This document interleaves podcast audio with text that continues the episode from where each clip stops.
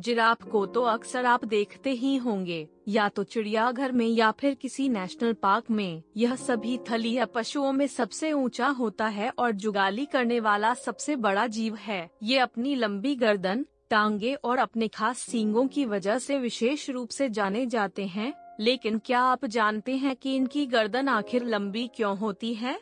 आज हम आपको इस सवाल का जवाब बताने जा रहे हैं और जिराफ से जुड़े कुछ रोचक तथ्य भी जिसे जानकर आप भी हैरान रह जाएँगे।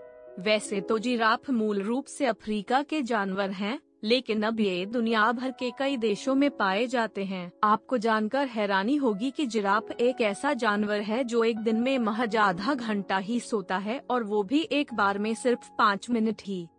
एक नर जिराफ की ऊंचाई करीब 18 फीट होती है। इनकी तो गर्दन ही सिर्फ़ 6 फीट से 8 फीट की होती है, जबकि पैरों की ऊंचाई लगभग 6 फीट होती है। यानी धरती पर रहने वाले औसतन इंसान जिराफ के पैरों से भी छोटे हैं।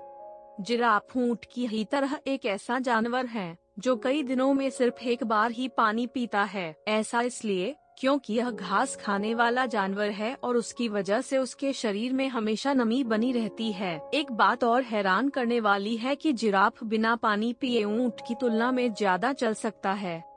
जिराफ एक ऐसा जानवर है जो पैदा होने के 30 मिनट के अंदर ही चलने लगता है और महज 10 घंटे में ही दौड़ना भी शुरू कर देता है। जन्म के समय इनके बच्चों का वज़न करीब 100 किलो होता है। आपको शायद ये नहीं पता होगा कि इंसानों की तरह जिराफ के भी बत्तीस दांत होते हैं।